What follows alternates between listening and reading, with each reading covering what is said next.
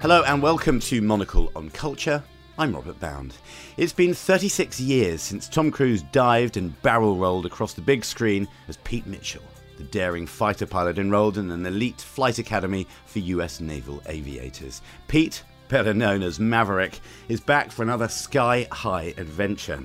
This time he's passing on the baton and has been charged with instructing the current Top Gun cohort. The group's task? Well, a near impossible mission to incapacitate a new uranium refinery belonging to an unnamed rogue state. And among the young recruits is Rooster, the son of Maverick's ill fated co pilot Goose from the 1986 version.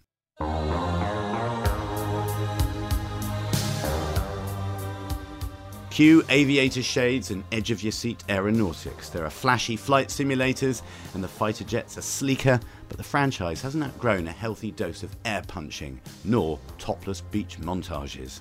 Well, box office sales certainly seem to have taken off. It's the first time a film starring Cruise has broken the $100 million mark on its opening weekend but are our critics as thrilled by the aerial exploits of our hero as the rest of the world? Well, I'm joined by the film critic for The Independent, Clarice Loughrey, and by film critic and culture writer Simran Hans. First of all, though, let's get into the mood.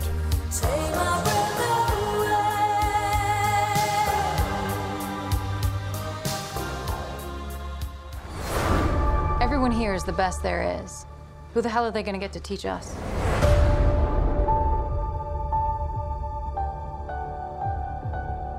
Captain Pete Maverick Mitchell. Let me be perfectly blunt. You are not my first choice. You are here at the request of Admiral Kazansky, aka Iceman. He seems to think that you have something left to offer the Navy. What that is, I can't imagine. With all due respect, sir, I'm not a teacher. Just want to manage expectations. And Simran, we'll come to you first. It's uh, lovely to have you on the show again. Now, this has been seen as the sort of saviour of, or the mother of all blockbusters this summer. And is it? Just how big is Top Gun Maverick? So, I saw this film on the IMAX, and I can tell you, in IMAX, it is big. Tom Cruise is here to save cinema, he's here to save America, and I'm here for it. I really didn't think that this film would be something that I vibed with, given that I actually haven't seen the original Top Gun and I have no relationship with it. All I really knew about the first film was that it had Tom Cruise and there was significant gay subtext. So that's what I went into the film expecting and looking for. Um, and I think you don't have to have seen the first one to really have an understanding of what's going on. Yeah, exactly. I, I like the threads you've drawn out of it there, Simran. Clarice, what about you? I mean, just how big did you find Top Gun Maverick, and, and maybe how does it achieve its size, if indeed you, you feel it is as, as big and bold as it says it is? Well, it's interesting for a critic because I think we are so moved to intellectualize everything. There are so many planes and they went so fast. Like I it is pure entertainment and I think it's okay to value that. So Simran's driving straight into the subtext there. She's exploring the 75% of the Top Gun iceberg that's beneath the water, which is some of this glorious subtext that we'll come to later. But Clarice, how does it, how does it seem to you? Well, I have a very complicated relationship with the original Top Gun. I hesitate to call myself a fan, and yet I have seen it so many times that I think I know parts of it off by heart. but the thing is, is that I watch it and I love it, and yet I recognize at the same time that, you know, the original Top Gun was one of the most effective and I would say potentially insidious pieces of military recruitment advertising that was ever created. I know that after screenings, the, the US Navy set up booths outside of the cinemas and by the end of it recruitment had gone up around 500% and so it's a very complicated thing where I recognize the joy of Top Gun, the pure adrenaline, the the feeling, as Simran said, of, of, of like cinema. This is Tom Cruise, and he's come to teach us what cinema is. And it's really hard to talk about the effect of Top Gun Maverick without being like, oh, the planes went zoom. It was so cool. But then there's that part of my brain going, oh, but what's the end goal of this? Like, who is this being made for? And I get nervous and I get scared. Okay, so you feel like if you're not careful, you're going to be starting to favour the epaulette and get some stripes on your cuff. You're going to be out there on, on an aircraft carrier landing one of these things, Clarice. Is this what you're scared of? If you watch it another couple of times, you're just going to sign up? Well, not for me because I can't even drive a car. So I don't think even if I wanted to join the Navy, they would let me in. But I guess on a, a general moral level, I, there's some nervousness there. I don't know. Well, I mean, we could talk about the politics of the film because, you know, you have Tom Cruise's character kind of coming in to uh, do this mission, as it were, and he literally throws out the rule book in the first kind of section of the film. And there are political implications of that, right? Of the middle aged white man coming in and being like, I actually know best, and it's to go against protocol. Yes, he, he, yeah, you're right. I mean, he literally throws the throws the manual in the bin. I mean, it's I don't even know whether that's that is sustainable as a metaphor, Simon. You're absolutely right. So let's talk about that. I mean, there have been a lot of sort of mutterings around the financing of the film. Tencent, which is this big uh, Chinese investment firm, I thought had invested in it. It now turns out that they, they pulled their funding because it, they read it as a as a sort of as too pro American, too gung ho. And although this is a sort of unnamed rogue state that they're going to kind of shoot down the uranium facility of, people have kind of associated it possibly with, with, with a Far Eastern regime. So for you guys, and Simran, as, as you brought up the subject, let's start with you. Did it seem very obvious this was it was an unnamed rogue state, but nonetheless one that we could probably put one or two fingers very close to. I mean, I think the fact that it's an unnamed enemy and this sort of unnamed rogue state is entirely strategic and deliberate. I think the reason why they don't name it is because it allows you to kind of abstract this idea of who the enemy is, and it doesn't really matter what the kind of political or geopolitical implications are. It's just about goodies fighting baddies. And if you kind of streamline it down to that basic level, then you don't have to think too deeply about things and you can just enjoy the kind of velocity of the ride. I think that's entirely deliberate. And I don't love that about the film. And I think as well, if we're thinking about it being kind of like geographically dislocated, in the film, you have all of these incredible kind of desert shots, and everything is empty. You never see people. You never see who's in the fighter jets that they're kind of trying to gun down. You never get a real sense of what the threat is and what the implications of that are. That's something that I find slightly troubling. Yeah, I've that's always been the most insidious thing about Top Gun to me, and they do this in the first movie as well, is the giving no face or names to any of the people that they're fighting because it creates this idea of I guess being a soldier where it's nothing about the consequences of your actions. It's just, hey, come to the US Navy. You'll find a brotherhood here. It'll be cool vibes and bros, and you'll get to fly planes and you'll get to feel powerful and like a man. But then you don't have to worry about what you're actually doing. Don't don't worry about that. That's the part that I find yes, kind of scary and quite insidious. Yeah, so Top Gun, you know, the first one and Top Gun Maverick, this this latest incarnation, I suppose it kind of it definitely picks a side, and it picks the side of these kind of all American dudes and dudettes. I mean, this is now kind of it's, it's a much more kind of mixed bag of recruits that Tom Cruise's Maverick is in charge of at Top Gun. Let's talk a little bit about the rest of the cast. Miles Teller is Rooster. He's Goose's son. This is the guy that died in Maverick's arms in in the first instalment. And Rooster won't forgive Maverick. Well, I guess Clarice will ask you about this, as you've kind of gotten seriously under the skin of the first, the first instalment of Top Gun. How true does this feel to you as a kind of as a bromance, as a kind of quasi father son story, or simply as, as two airmen kind of going into battle together? Did you see this one coming, Miles Teller as Rooster? Well, I have to question whether a son would look and dress exactly like his father because he has the mustache and he has like the open Hawaiian shirt. Maybe that's a thing that I don't understand, but it didn't seem that realistic. I will say though, the dynamic between them, it reminded me a little bit of like Star Wars Force Awakens, this idea of creating nostalgia by revisiting like the relationships between characters. So there is a spirit of Goose there at a spirit of Maverick, but it's matured a little bit and they've shifted it slightly for our modern era so that there's more I think there's more tenderness to that relationship, which is what is, is really nice. I find it very interesting how that kind of central bromance, father son dynamic that we're talking about here, how that feels so much more believable and something that you can buy into than the weird, extraneous romance with Penny, played by Jennifer Connelly, who's a sort of sexy, independent barmaid slash sailor slash single mum. And we do get a kind of romance between her and the Tom Cruise character and a really odd sex scene. I don't know if either of you thought that that was a normal sex scene, but for me, I felt there was a lot of cross fading. It was deeply unerotic. Yeah, it, it felt a bit like a Zoom call in bed it was exceptionally chaste. I mean, Jennifer Connelly, she's a you know she's she looks great. She's a great actress. She's kind of brings a sort of classy presence to what is a massive kind of testosterone fest, I suppose, as well. But yeah, that sex scene is is seriously seriously unsexy. Someone's brought it up. Uh, Clarice, this what happened for you? Did the Earth move? Well. the thing with the sex scene is the sex scene in the original is so much worse.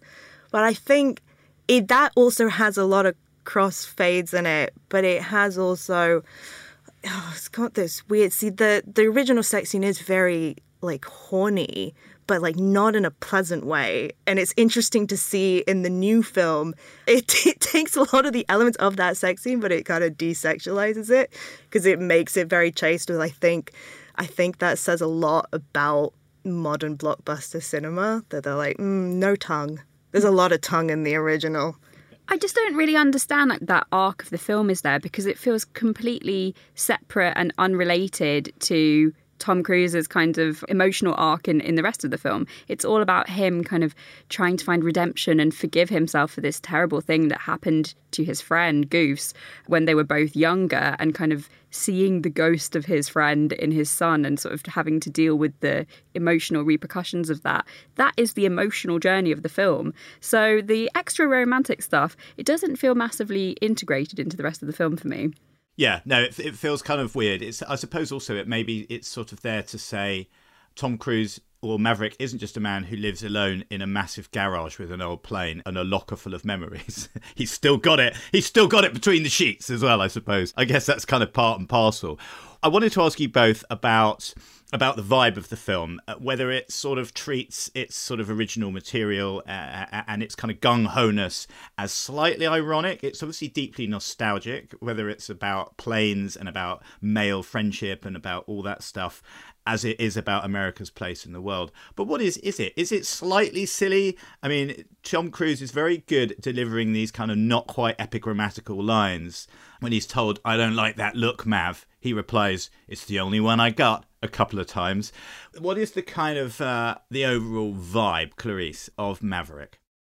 That's a really good question. I don't know if I have an answer to are they being sincere or ironic about this because that's the question I have always had about the original is do they know what they're doing? Especially with the homoerotic stuff, I've always asked did did they know it was like that? Did they just discover when it came out? Oh. They're like, oh, okay, this is this is this now.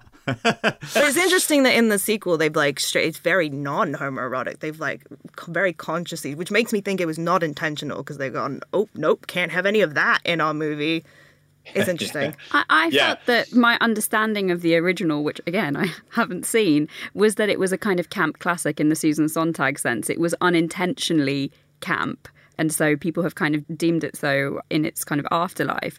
Whereas this one, I felt it was knowing and it was kind of winking back to how people perceive that original movie from the mid 80s, but it also was deeply convinced of its own importance. You can't get on with this movie or get anything out of it if you don't believe that Tom Cruise needs to save the world. And you want him to save the world. And to be honest, Tom Cruise, I want him to save me. I would trust him with my life. Me too, Simran. I've come to Tom Cruise very late, I think, but now I'm of the school of, oh, A little bit of Mission Impossible here and there doesn't hurt, does it? And certainly with this new Top Gun, I'm like, no wonder people have loved him for 35 years or something on the big screen. He's sort of amazing. And you know, I don't even mind if he's sitting on a booster seat in his very fast aircraft. It looks great to me. And also, how do you age like that? There must be there must be a Dorian Grayishness. There's definitely a portrait of Tom Cruise in an attic looking a little bit tired. I feel like I don't normally get starstruck ever. Um, you know, I have to interview celebrities as part of my job, and so you just you can't. It's not professional. But the one time I have been starstruck was when I did a red carpet, and I had to briefly speak to Tom Cruise, and I just completely started blushing all over my body. He looked me dead in the eye. He took my one hand in both of his and told me that I had a beautiful name and he was much taller than I thought he would be in person. And he's got this magnetism and charisma that is unlike anything I've ever encountered. And he's really at the height of his powers in this film, I think. He's really kind of giving you all of his old school Hollywood charm. Clarice, as a scholar of the original Top Gun and what you know, how different is Maverick played by Tom Cruise this time around? Does the character move on much at all? I mean, you uh, you know Tom Cruise may have just about got one wrinkle on his face in the 36 years since the original. But what about the character? Is he more gnarled Maverick generally? I think for me the difference, and this is the whole difference in in the development in Tom Cruise's career, is if you watch Maverick in the original, is the look in the original is very like hungry. I always think Maverick in Top Gun. He kind of looks, he's like a snake that's about to unhinge its jaw and just swallow somebody whole. that's the vibe I get from OG Maverick. And I think there's something about Tom Cruise's career that over the years, he's recognized that intensity and he's harnessed it and he has a level of control over it now. So I, I feel like it's matured, but in a very knowing way. And that's the Maverick that we see in this sequel is somebody who is much more sure of themselves and yes he he does still take risks because it's maverick you can't have him just not take risks but he's so much more aware of what that means i feel like and that's where the fatherly aspect of it comes out. He's learned his lessons. And i wanted to ask you both about tom cruise taking on the responsibility really of bringing this whole blockbuster to market and making it as big and fast and bold and slightly silly as it is um, I kind of love this. I've never been a huge fan of that kind of Avengers thing and all that CGI, but I like the fact that Tom Cruise is famous for doing as many of his own stunts as he can. And all of these actors and actresses were in these planes with their co pilots, their real pilots too, affecting all these G's and pulling all these G's, and everything that we see in this movie pretty much does happen in some sort of reality. I liked how this film really seemed real despite all the talk in the plot about needing not one but two miracles to complete their mission, because it's really done without all this CGI. Does it matter then, I wonder, that this feels like a blockbuster that's kind of hewn out of slightly real, solid rock, as Top Gun Maverick is? Does it kind of cut any more ice with reviewers um, than something from the Marvel verse, which is obviously meant to be impossible? It's superheroes doing superhero things, but does this feel more real and is it more satisfying because of that? I mean, that's an interesting kind of way of delineating the two because I think there are aspects of, of Top Gun, like the sort of political subtext that we were talking about earlier, that feel very kind of Fantasyland video game, like sort of separate from reality. However, I do think that the practical effects in this film and the kind of visceral nature of the action really gives it the edge. And watching Maverick push to Mach 10 and kind of zoom past a, a, physical limit, and having the knowledge that Tom Cruise loves to do his own stunts and encouraged all of the cast to do their own stunts as well, I think just gives it something special. All of the, the scenes of them flying, where you kind of have the, the camera in the cockpit they all had to kind of train and film that themselves and apparently they all threw up every time and had to like learn how to film without being sick while kind of acting at the same time. I really enjoy that bit of it. I think that makes the film feel really immersive and, and really exciting. Clarice, what about the fact that it's sort of dealing with, as we said, a sort of reality, that these real planes and kind of potentially real scenarios, did that kind of make it slightly unusual for a blockbuster these days? Yes and no, because yes, it is increasingly rare for us to see actual sequences with things that we could touch being in them. At the same time, what's so interesting about Top Gun Maverick to me is is the line that it crosses where it stops being a Top Gun film and it becomes a Tom Cruise film in the very modern sense of basically Mission Impossible. You know, that's become his whole brand is I'm going to keep doing more and more insane practical stunts until I die, potentially doing one of the stunts. so it's is that's the thing that I keep coming back to is like where does this actually sit in the larger picture because do we treat it as this totally unique thing or do we place it within the context of this like Tom Cruise as star auteur narrative that's developing? Yeah, I like it. It's a point really well made, Clarice. I know what you mean. In fact, by the end of the film, I felt kind of nostalgic as well. And I really enjoyed that feeling. I found it phenomenally exciting and silly and all the things that it clearly doesn't mind being. But you know, I've read think pieces also about the sort of geopolitical implications of a film like this in one of the papers at the weekend, and it noticed that Tom Cruise starts off in a plane that can reach Mach 10, and he, it's kind of like a test plane. And then he goes into his normal plane to fight the baddies. And then he ends up having to steal an F 14 Tomcat from the 80s, which was the plane from the original film. And then he ends up flying into the sunset with his love in this kind of World War II era Mustang. And I wonder if there's a third instalment, really, whether he's going to end up in a World War One plane, kind of made of papier mâché and balsa wood. You know, it kind of feels like this, this kind of America looking at itself in the mirror and seeing this diminishing empire. What do you, what do you guys think of that? I totally have to agree with that reading. I think it's a rose tinted, nostalgic kind of celebration of an America that doesn't really exist anymore. And it's a total kind of eulogy to that, really. And I think that's okay. Like, I think for me, I really enjoyed this film in the moment of watching it. I definitely recommend going to see it at the cinema and kind of enjoying its full throttle impact. But the more I kind of think about it and reflect on it, the more I'm I'm not sure it's the film to save cinema. If this is the film that's saving cinema, I think maybe mm, we need to rethink things. All right, so thank you both for the lowdown on Top Gun Maverick. So we're going to come to you now to discuss what this made you think of. So tell us what you've chosen. Well, so another film that I think is playing with Tom Cruise's star persona is a, a very different speed of movie. Um, Stanley Kubrick's final film, Eyes Wide Shut. Even if you haven't seen it, you're probably familiar with the masked orgy scene, which has been referenced and parodied in all sorts of pop culture. You've seen it in The Simpsons, you've seen it in one of the music videos by The Weeknd. And this film, which was released in the summer of 1999, shortly after Stanley Kubrick had died, you know, after he had completed the edit, is a really kind of interesting twist on the Tom Cruise personality, you know? So the film is based on 1926 novella by an Austrian writer called Arthur Schnitzler, and it's kind of satire, black comedy about the restrictions of the bourgeois marriage. It's set in Manhattan at Christmas time, and it stars Tom Cruise as a wealthy doctor and Nicole Kidman as his wife. Obviously, this was 1999, so they were married at the time and they would get divorced two years later. So there's like a layer of subtext where you can kind of project the failings of the central marriage in the film.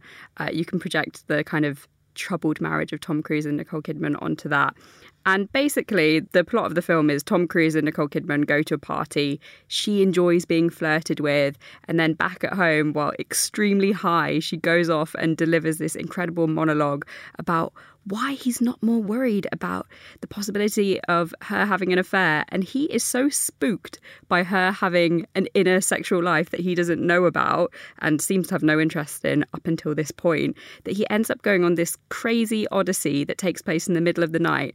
And it sees him going from a bar to a fancy dress shop and then to this mansion upstate, which turns out to be an Illuminati sex party. And the whole joke of the film is that despite being thrust into this really kind of kinky situation, he's actually too repressed to enjoy or kind of lean into any of it. And, you know, we know Tom Cruise to be this kind of boyish, handsome, exuberant, virile character on screen and even if he's like not sexy we kind of we have that image of him. But in Eyes Wide Shut, it's really interesting because he's so stiff and uncharming and kind of unlikable in a way. So uh, yeah, if you're interested in seeing another side of Tom Cruise, I would recommend this going back and watching this movie. It's been beautifully, beautifully put. What an amazing summation of Eyes Wide Shut and the massive elephant in the room, which is what is the Tom Cruise factor. Um, thank you very much, Simran. I'm curious, what have you chosen? That's kind of a partner piece, not the opposite of Top Gun Maverick. Well, I chose what I would argue was the Top Gun of its time, which is uh, Wings, which was released in 1927 and then sort of re released several times up until 1929 when it became well a lot of people call is the the first best picture winner. There are actually two winners that year because they'd split the awards so it's one was was best production for all the elements together which essentially I think was the closest to recently when the Academy were trying to push this idea of best popular film, sort of the equivalent of that in a way. And then there was another award for artistic quality, and that was the uniqueness of the vision, and that went to F.W. Murnau's Sunrise.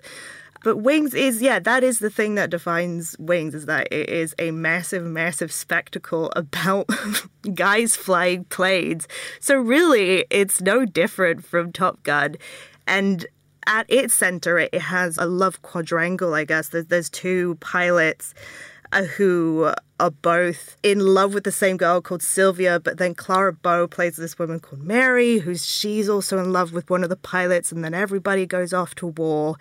And there's a lot of daring do and adventure and disappointment and, and love lorning and the interesting thing for me is that a lot of the conversation around Top Gun Maverick has talked about how this is so boundary pushing. It's doing stuff that's never been done before because they put cameras inside the actual cockpits and they had the actors use the cameras and film themselves but they did that in wings and that's that's the interesting thing to me is that oh this was, and this is not to dunk on Tom Cruise at all. It's still incredibly impressive that they did it today, but hey, it's kind of already been done. Sorry.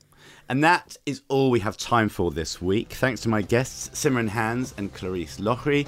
And Monocle on Culture is, of course, produced by Sophie Monaghan Coombs and Steph Chung Gu. And Steph also edits the show. We'll be back at the same time next week. But until then, from me, Robert Bound, thank you very much for tuning in.